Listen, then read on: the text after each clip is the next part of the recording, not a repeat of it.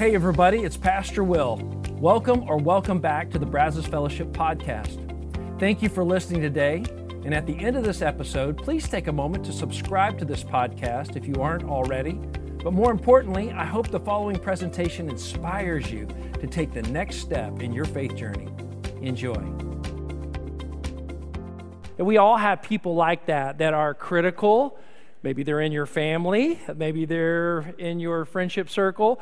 They're hypocritical, and then this week we're going to talk about they're needy. Anybody here know somebody that tends to be a little needy in your life? Okay, maybe it's just me.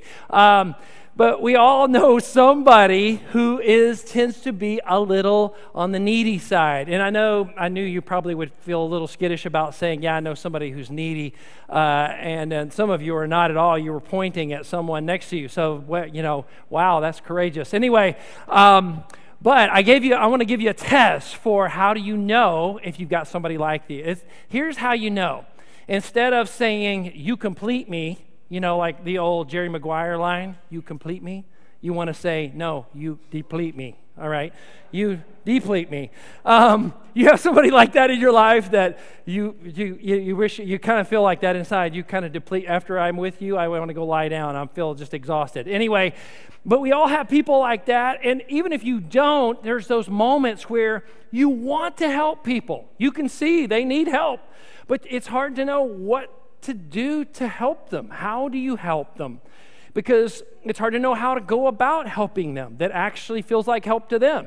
Or if you start to help them, are you going to have enough resources and stamina and patience to be able to continue to help them until they're fully helped? Because part of the fear is, and I, I bet you probably felt this before too, is that if I sign on to help, what does that even mean and how long does that last? And, and, and my fear is I'm going to leave them no better off than when I first started trying to help them. And my helping really turned into hurting because I created some kind of weird codependent relationship on me and I can't help them. And, and that's hard. It's frustration. We could really use some guidance, right, in this area. It, there's been a lot of frustration in the past where people, well meaning, like really great hearted people that have really tried to help other groups and other people in different places in the world and didn't go about it the right way and wound up not really helping very much. Uh, and so, to answer this, like, how do we help? I want us to, to kind of start that conversation to take a look at an account that's given to us in the book of Acts, short for the Acts of the Apostles, Acts chapter 3. This is right at the beginning. As this church in Jerusalem is getting started, we're told that the Holy Spirit of God has come down and has empowered his people. And two of the apostles, Peter and John, are on their way to the temple in Jerusalem to pray. Uh, at the three o'clock hour, there were three times that good Jews would pray every day at 9 a.m., 3 p.m., and at sunset. They're going in that middle time in the middle of the day course, their whole background is Judaism, and now they're followers of Jesus Christ, but they're going to continue to do a lot of their traditions. And so, this is what they're doing. They're going up to the temple, and on their way, they have an encounter with a man who is incredibly needy. Let's take a look at Acts chapter 3. Here's what it says One day, Peter and John were going up to the temple at the time of prayer at 3 in the afternoon. Now, a man who was lame from birth was being carried to the temple gate called Beautiful where he was put every day to beg from those going into the temple courts. Now, back in those days, if you were incapacitated, you couldn't do manual labor, your only option for income for you and your family was to beg. That was it. So, this is what this guy was doing. There's lots of places you could have begged uh, by the highway, in front of a rich person's house, but the most lucrative, historians would say, is right outside the temple courts where people would come and go every day to pray and especially the Pharisees who loved to look good and self righteous in front of everyone else, they would always give money to the poor people so that they would look way more holy than everybody else. So that was really important to them. And uh, they were the ones that were always contentious with Jesus, of course. And so here he is waiting to beg for money from anybody who's coming in, and all of a sudden, here comes Peter and John. Here's what happens. When he saw Peter and John about to enter, he asked them for, let's say it together, for money, right? He's thinking, I'm in need. I really, what would fix a lot of my problems is just more money. And what's ironic is that here, you know, Couple thousand years later, people still feel the same way. That's really not changed. People really haven't changed all that much. More money would probably fix more of my problems. And to be quite honest, some of you are probably saying, yeah, a little more money wouldn't hurt, right? You know, that, that wouldn't hurt. But that's what he felt like would fix his issue. Peter looked straight at him, as did John, and Peter said, Look at us because he probably wasn't even looking. He was just like, hey, anybody got money, money, money, money? Anybody? Can you like that? You know, so look at us. Give us your attention. So the man gave them his attention, expecting to get something from them. And here's what happens. Then Peter said, Silver or gold I do not have, but what I have I give you. In the name of Jesus Christ of Nazareth, walk. Taking him by the right hand, he, let's say it together, he helped him up. He helped him up. He helped him up. That's what he did. Took him by the right hand, he helped him up. And instantly the man's feet and ankles became strong. And I love this part. He jumped to his feet and began to walk. This guy has never walked. He jumps to his feet and walked and went and, and they went into the temple courts walking, and now he's jumping and praising God as he's going into the temple. I mean, people have to be freaking out a little bit because I'm pretty sure most people come to the three o'clock prayer time weren't doing this, right? Like it's in the middle of the afternoon, you're a little sleepy, like, oh, we got to go do our prayers. You know, this guy's coming in, and people are like, this is this guy? This is the guy that was begging out there for like years? And now he's walking and he's praising God. So obviously, what happened was far more than a transformation of his physical body, but there was something deeper in his heart that got transformed. So here's a couple lessons I want us to take a look at that Peter and John are showing us about how to help people. First and foremost, what they gave him was not a hand out, but a hand up. They took him by the hand and helped him up to his feet, right? And, and, and, an even more important point that I think we can derive from this is that people don't always know what they need. What they want isn't always what they need, and what they need isn't always what they want. And I love that Peter and John clued in on this. He was asking for money. Money, please, please, money. I need more money. That's going to fix my problems. And Peter knew that's actually not going to fix your problems. What you need and what God wants to give you isn't just a little bit of money, but a whole new life.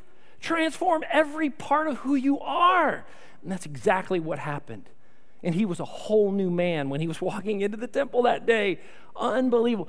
Transformed completely. So, I want to talk to you a little bit about two major categories when we go to help another human being that we need to keep in mind. That most all of our help can be broken into one of these two categories, or it's a combination of the two. It's relief versus restoration. So, let's talk about these two for just a moment. Relief, let's define them. Relief is immediate and temporary assistance, it's short term. It's a natural disaster that has hit and it's completely taken away people's homes, it's, it's robbed them of most of their assets, and, and they need help. They have gone through profound loss. Maybe they lost a loved one, or they lost the main income maker for their house. Maybe they lost somebody, their spouse. They've lost some, something huge in their life and it is a short term, immediate, temporary assistance that they are in need of. In other words, these are the kind of situations and people where we need to surround them with the love of God. We need to be the hands and feet of Jesus as followers of Jesus Christ to help these people however we can. And we know that it's going to be a short term deal, and we need to be able to uh, address the issue quickly, though. They are in need right now, okay? That is relief. Now, Restoration is a little different. It's working with people to restore their God given potential. God given potential. Now, notice that I say working with them and not necessarily for them. It's not like, move out of the way, let us do this for you. Okay, you're welcome. Here you go. You can have your life back. It's working with people to empower them, to help them, to strengthen them, to help them to reach and understand their God given potential. This is much, much harder, ladies and gentlemen. And by and large, Christendom across the world, we don't do the second one quite as well because it requires more patience, more time, more endurance, more perseverance. It's just harder. It's more difficult. And people are going to take two steps forward and one step back. And this is not going to be neat and tidy. And it's not going to just be a nice linear growth. Most people are going to kind of be up and down. And you have to be patient. You got to work with them. And you got to just walk with them, just like somebody has with us. And that's what's required. It's, it's the friend of yours that seems like they always just constantly need validation from you. Validate me, tell me I'm okay. They, they're qu- always questioning their worth and their value and their beauty and their smarts and their income or whatever it is. And you feel like, oh my gosh, this person just is very needy. But really, what they need is to understand who they are in Jesus Christ when they come into a relationship with Jesus, that they are loved. Colossians 3:12 tells us that they in Christ we are chosen, we are holy, we are dearly loved, we are beloved of God.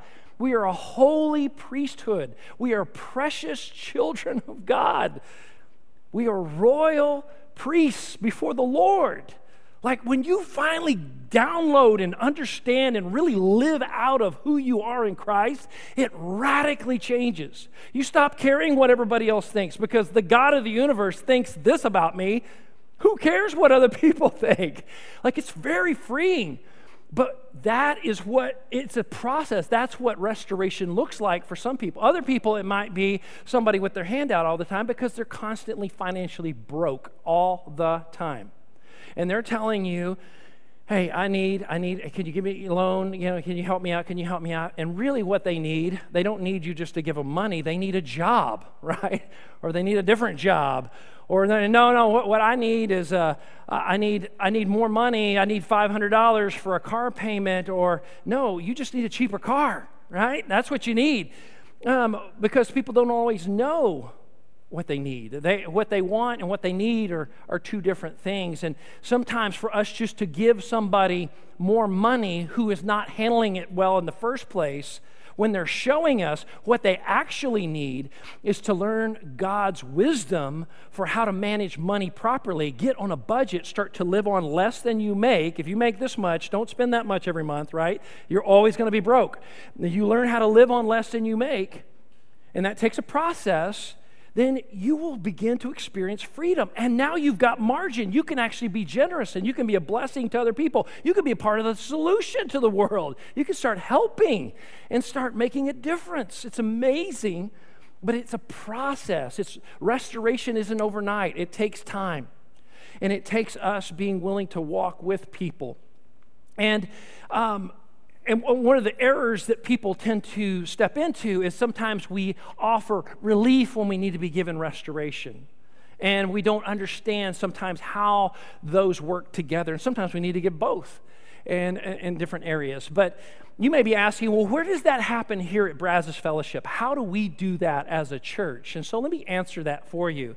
We have this really wonderful, powerful ministry here at Brazos Fellowship that has been around for a couple of years now, but really has blown up this year because of the needs in our community and in our church specifically. It's called Care Network. So, how do you find out about Care Network and how do you be able to leverage the resources that we have available through Care Network for you or for somebody that you love? Well, here's how you do it you go to our website, brazosfellowship.com. If you click on Learn More, there'll be a drop down menu and you look for Care Network. It'll be in the, uh, the list that will drop down vertically. And then from that list, you click on Care Network, and we have them arranged here horizontally, but when you look at our web page, they'll actually be vertical, and there's more information kind of explaining each one of these. If you are needing counseling for you personally, for you as a couple, for your children, for anybody that you know, you know someone you want to refer to and you'd love to get them into some really good, like solid, God centered counseling, let us know it right here. Click on referrals, and there's a referral that you can fill out. You let us know, and we're going to ask lots of information because we're trying to help and ascertain how can we best help this individual and then we'll be able to follow up with you this next one is critical response if you are in a crisis mode if you're in a situation where i need help and i need it like ASAP. I really need help. You're in a financial pinch, you are in need. There have been times where people have had all of their furnishings wiped out from a fire, flood, etc. Man, we've had the church just show up. When we know about it, people just show up and boom, refurnish the house. It's amazing how that times where that has happened. Now, I'm not promising everybody gets a refurnished house. Okay, so let me just be careful. I'm not over promising things here, okay? Um, but I am saying if we don't know about it, we can't address it. So this allows you to let us know about it. Now, the next one is money wise. One of the number one struggles that we see in not just our church, but people throughout our community and, and beyond is that people struggle. Even well educated, it's like smart people who manage wealth for big companies, when it comes to their own personal wealth, they don't do it very well. And they need some coaching, they need some training. You need to sit down with somebody who is a money expert who loves God and says, Hey, let me show you how to use this for your advantage. Let me show you how to leverage your income where it becomes a blessing. It's not constantly this albatross, this burden on your life over and over every month. It's just horrible. You hate it, right? There's a way to do that. And, and we can help you with that process. The next one is special requests. This is like a pastoral request, a hospital visit, uh, a funeral, a wedding, those kinds of things. And there's a way to, to be able to request it right there. And then finally, questions. If there's a question that we didn't address here that you need uh, answered or things, something that we could help with, or you're wondering, where do I go with this? I'm not sure. Just ask it. Let us know so we can help and we will we'll get you where you need to go. We'll help out. But I just want you to be aware of Care Network. Incredible, incredible folks that help run this ministry here at Brazos Fellowship. And I just want you to know about it, to use it be able to meet the needs in your life, both relief and restoration that can happen through uh, such an awesome ministry. And that's what the body of Christ is for, to be able to do that for each other. Now, going back to our story, our account of, Peter and John, there was something critical that they understood. They understood that whatever's going to happen with this guy outside of the beautiful gate, it was not going to be in Peter and John's power. It was going to be totally in the power of God. This is why you hear Peter saying, In the name of Jesus Christ of Nazareth, walk. Right? Not in the name of Peter and John, walk. There's no power in that. He knew that, right?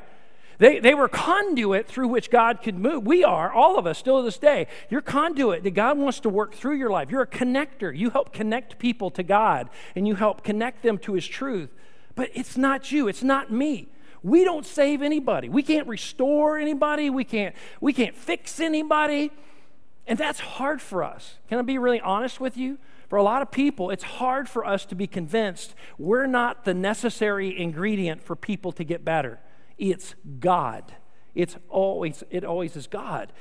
And for a lot of people, I hear it coming out in their, their language. They'll say things like, I feel so frustrated because I wasn't able to fix so and so. I couldn't fix their situation. I couldn't get them where they needed to be. I couldn't do.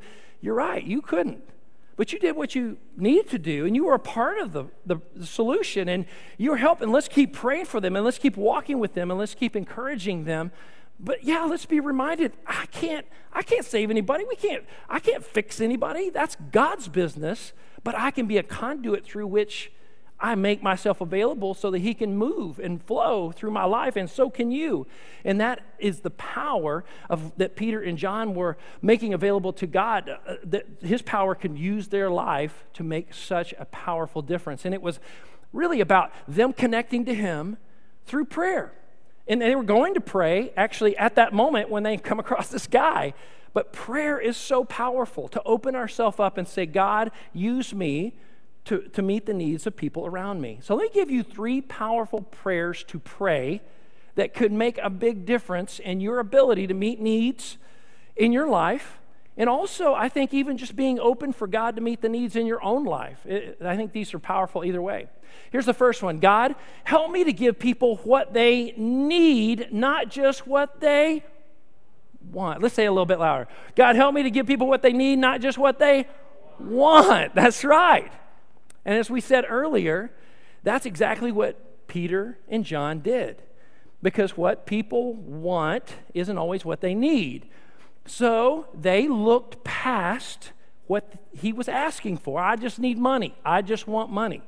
There are times where I think we need to pray the prayer. I love this prayer of Paul over in Ephesians 1, chapter, eight, uh, chapter 1, verse 18, where he says, I'm praying that the eyes of your heart would be enlightened. Uh, the eyes of your heart would be opened so that you might see. You know, God wants to do that in your life more than He's doing it right now. He wants to do that in my life so that we can see past just the surface stuff that's going on into what is actually happening in people's hearts what is actually going to help them, what's actually going to encourage them and lift them up. There'll be, a, there'll be a hand up and not just a hand out. So powerful when we start praying prayers like that.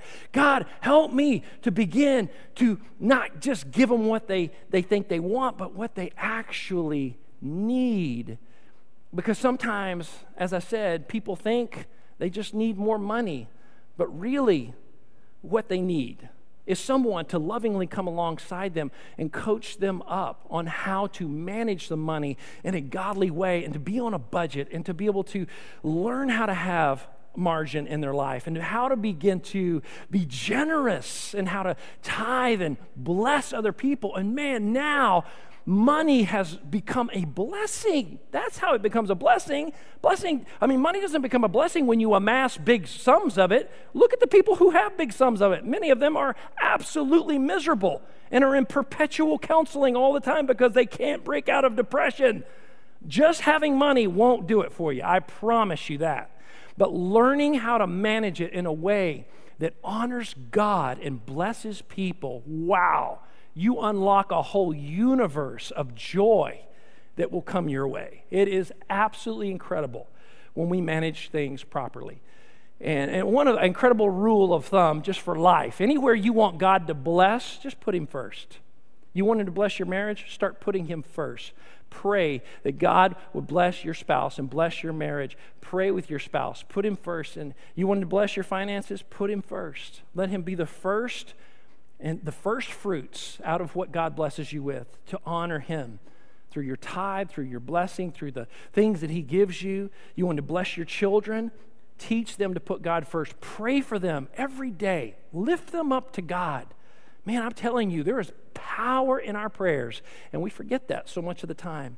And the people around us that are in need need for us to be able to see past the surface and begin to raise them up, to give a hand up through pointing them to God and praying for them often.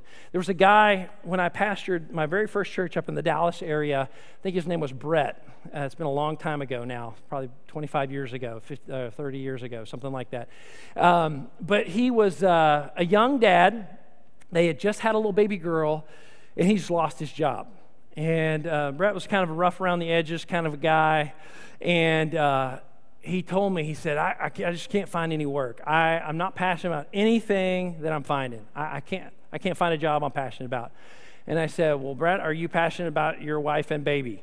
Yes, I'm passionate about those people for sure. Well, you need to get a job, okay? Not, not like the perfect job. Just get a job. You need to put food on the table and you need to help support your family. I think his wife was working too. You need to help. You need to do your part to support now, while you have that job, it affords you some time to look for a better job.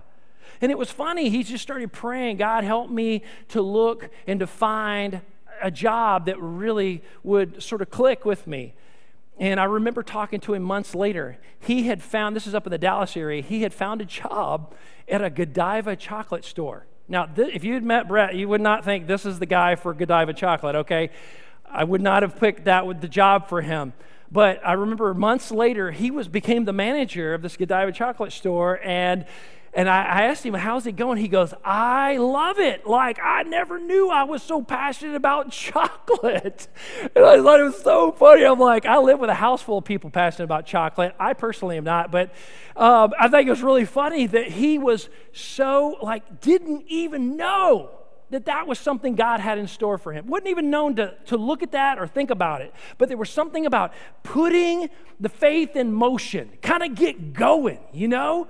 I remember a mentor of mine years ago saying, God can't steer a parked car, and neither can you. Like, you got to get some momentum, right? And then, oh my gosh, now we can kind of go somewhere. And sometimes it takes getting up, just like this fella. They helped him up to his feet. And once he could start moving, he was going places. And I think there are times where we are sitting still going, Well, God, I'm going to move till you say something, right? And God's saying, It's time to move. And as you move, I'll guide. And, and, and uh, Leslie and I used to have this saying, we still use it from time to time we're going to go till we get a no. We're going to go till we get a no. Like we're this best we can tell, we're not violating scripture, we're not violating God's wisdom from counsel we're getting. We feel like this is the direction God's saying. We're going to just keep going until he tells us no and we're constantly praying, God redirect us, help us to not run off a cliff, right? We don't want to do that. And he has answered that, that, that prayer over and over and over in our lives. And I've seen him do it in other people's lives, men like Brett. And I just encourage you that you would be willing to do this, to help people, to give them, to help them with what they need rather than just what they want. And here's the second prayer request is asking God, God, help me to stay out of your way by not rescuing people from their consequences. And let me just say, this is extremely difficult for some of us who tend to be very, very compassionate. I'm so glad you have a compassionate heart. Just be careful especially those of us who are parents. We many times want to step in the way between our child and consequence of their foolish decisions. And we want to cushion the blow. We want to do this for other people. We feel like that is so merciful. That is what we ought to do. And, and God, and forgetting that He has created a universe that has a cause and effect relationship, that each of our actions has a consequence to it, both good and bad. And they are there to teach us. So when you step in the way between your child or somebody that you love and the consequence, and you say, "It's okay, sweetie. I'll pay. Daddy will take care of it. Mama will take care. We'll fix it. We'll pay for it. We'll we'll be the ones to to catch the brunt of this and take care of it." You have just robbed them of the lesson of wisdom that God was going to bring to their life when the impact of that consequence hit them. There is nothing like a consequence to teach us to stop going down a foolish road. And when you rob a person of that, what is even more, and I've seen this is so insidious, it's so horrible what it does to kids as they move into adulthood. It teaches them, mom and daddy are going to take on the brunt of the consequence. It teaches them, you're not competent to live your own life. You don't have what it takes to do this. We're going to have to do it for you. They never get the confidence to live on their own. They always think what they learned was not avoid that decision because there's a consequence. They learned the next time I get in a mess, guess what? I just pick up the phone and call mom and dad, and they'll take care of it. That's what you taught them. That's what you taught them. There's, you created this horrible, unhealthy, codependent relationship that robs them of the wisdom that God would have brought through the consequence so just be careful that you don't take away. Now, this does not mean that we abandon people in the middle of their consequences. By all means, no. We walk with them, we stay close to them, we encourage them often, often, often. We go with our arm around them, love them all the way through it, but resist the temptation to take away the consequence. In Galatians chapter 6, verse 7, love this beautiful law of the universe, really, what Paul's giving us here. Do not be deceived, because a lot of people think they can cheat this, this law. God cannot be mocked. A man reaps what he sows, a woman reaps what she sows. When we sow a particular uh, behavior, there is going to be a consequence to it, right? Back at the beginning of this year, I did a series called Decisions That Determine Your Destiny. And uh, if you missed that, I encourage you to go back. I took this, this harvest principle and we looked at almost every area of life and how powerful and true it is and how you can leverage it. God wants to use it to bless your life and not to hurt you and curse you, but many times people are unaware of it and it winds up hurting them. So I encourage you to check that out if you haven't seen that. But Jesus even tells this powerful uh, parable over in Luke chapter 15, where he tells the parable of the prodigal son. If you haven't heard that, the youngest son of this wealthy man comes to him and says, Hey, dad, give me all of my inheritance. I know you're not dead yet. This was a huge insult to a Jewish father. Jesus is telling this story. I'm sure that his listeners are going, oh, What a brat, right? And he says, Give me all my money, dad. And then it says, we're told he goes off to a distant land. He squanders it all on wild living and partying it up for months and months and months until it, all the money is gone. It's all gone. And the only job he can get is working in this pig pen, feeding these pigs. And you know he's hungry because it says he's looking at the pig pods and his stomach is growling, like, that looks pretty good. I'm so hungry, right? Gross. But Jesus tells us the father resisted the temptation to go to the son at the pig pen, scoop him up, and say, It's okay, boy, I'll take you home, and daddy will make it all all right. He waited he let him stay in the pig pen until scripture says he came to his senses. There is this moment of wisdom that comes from pain. We learn more through the painful times than we ever do through the prosperous good times where there's no friction, no rub, no difficulty, no challenge. God teaches us so much. He waited till his son came to his senses and then he came home. And the moment he saw him cresting the hill, coming to the house, he ran out, embraced him, and forgave him. Beautiful. It's the heart of God. God's showing us this is how I want you to love. This is how I want you to meet needs around you. And here's the third of the prayers I'm asking you to pray is simply saying, God, help me to remember I'm in need too, and that you are always the answer.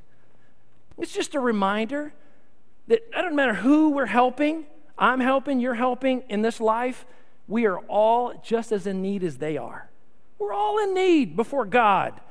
We're just one beggar helping another find the bread of life, of Jesus. I love it. But to be reminded that they're going to get saved, they're going to get help, they're going to get restored, it is absolutely going to be Jesus that does it, not me, not you. And if your God requires you to go out and save and restore people, then your God is too small. It is not the God of the Bible. Because Jesus says there's only one Savior, and it's me. You don't you know, take the burden off yourself. But sometimes we feel like we need to step in and we need to be the functional Savior in people's lives, and we make horrible, horrible Saviors. We can't save people, we can point them to Jesus, we can connect them to God. I love what the psalmist said in Psalm chapter 70, verse 5, where he says, But as for me, I am poor and, let's say it together, and needy. Come quickly to me, O God. You are my help and my deliverer. Lord, do not delay. I am poor and needy. Come quickly. I need you. I, I can't do it without you. We need him. And we need collectively, as the body of Christ, to encourage each other, restore each other, pray for one another, help each other, but to do it with a humble heart as we do this for each other. Paul reminds us of this in 2 Corinthians chapter 13, verse 11. I love this. Finally, brothers and sisters, rejoice, strive for full, let's say it together, full restoration. There's our word, right? Strive for full restoration. Encourage one another. Be of one mind. Live in peace. And the God of love and peace will be with you. It's a promise. It's a command and a promise. I want you to strive for full restoration. Help each other to be restored in the Lord. Encourage one another. And God of peace is going to be with you through the process. It's going to be awesome. It's one of the, the accelerated growth tracks of God, spiritually speaking, is to make yourself available to do this in other people's lives. So, right now, what I'd like to do in our prayer today as we close out and, and to really apply what we've been talking about to our life is really just saying, God, I need the help of your Holy Spirit if I'm going to help people uh, in need. If I'm going to help someone, anyone in need, I've got to have your help. And in our prayer, I want you just, if you just ask for that, God, show me I'm available to meet needs, maybe like never before in my life. I want to be sensitive to it. I want to step out. And, and I want to act on faith and courage. but I realize it's going to be you through me, not going to be me. And then finally, I am also in need before you today, and here are the areas I need you. And I'd like for you, just quietly, personally, privately, right where you pray, would you just dump out your heart to God in this time of prayer and just say, Here's where I'm in need, God. It's in my life relationally. I am brokenhearted right now. It's in my marriage right now. It's in our finances. It's my career. It's just fear over the future. This is such a tumultuous time, and we're going into this election season. There's so much like we need to be praying for and praying about. What is it that's on your heart that you need to just give to Him and be open to it? And maybe even asking for help. Maybe this open ended prayer here is going to drive you to say, I need to reach out to uh, Care Network and just see what's available and see if I can't. I'm telling you, there's been some people that have been catapulted, I mean, rapid growth in the right direction through some of those ministries. And I just encourage you to take advantage of them. Once again, thanks for listening. If you live in the Brazos Valley, we would love for you to engage with us at one of our weekend services. For directions, service times, and information about our fabulous children's and student environments, visit us at brazosfellowship.com. That's brazosfellowship.com.